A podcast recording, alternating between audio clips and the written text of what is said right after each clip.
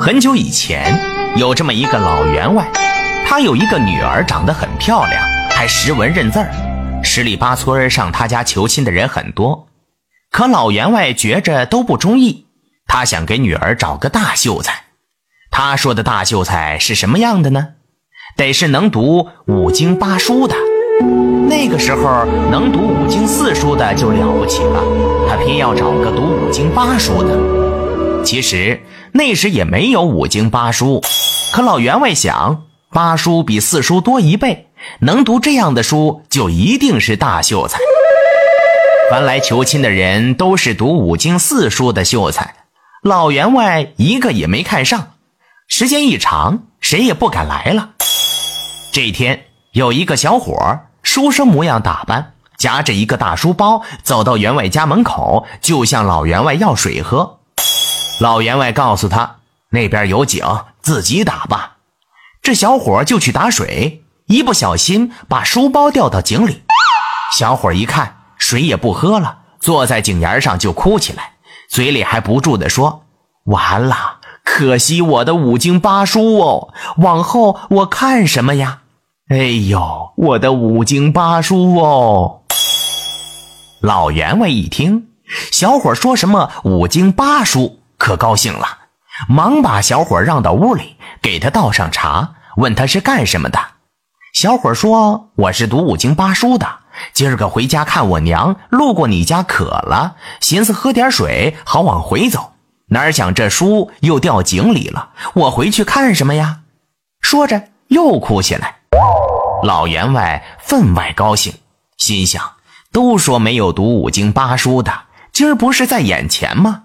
看来我女儿嫁给他正合适，老员外忙劝起来，接着就把嫁女的事儿对着小伙说了。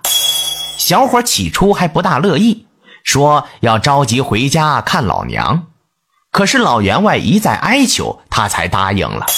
今儿个正是良辰吉日，老员外马上张罗办喜事儿，就这样把个读五经八书的大秀才娶到家里。这以后。老员外逢人就夸他们的姑爷学问大，是读五经八书的。长了就有人上门求他姑爷写字作画什么的。老员外一般的人是不给面子的。有一天，他的一个老朋友也上门来说求他姑爷写对子。老员外推辞不下，就答应下来，把这事儿告诉了姑爷。到了晚上，小伙子对媳妇儿说。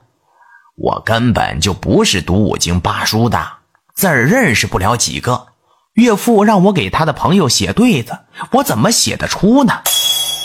媳妇儿一听，生气地说：“那你当初为啥说谎骗人？”小伙子说：“我就是为了娶你做媳妇儿才想的那个办法。现在咱俩都是夫妻了，你得替我把这事儿应了。”媳妇儿一听，全明白了，可又不能张扬。那个时候是嫁鸡随鸡，嫁狗随狗，只好替他写对子。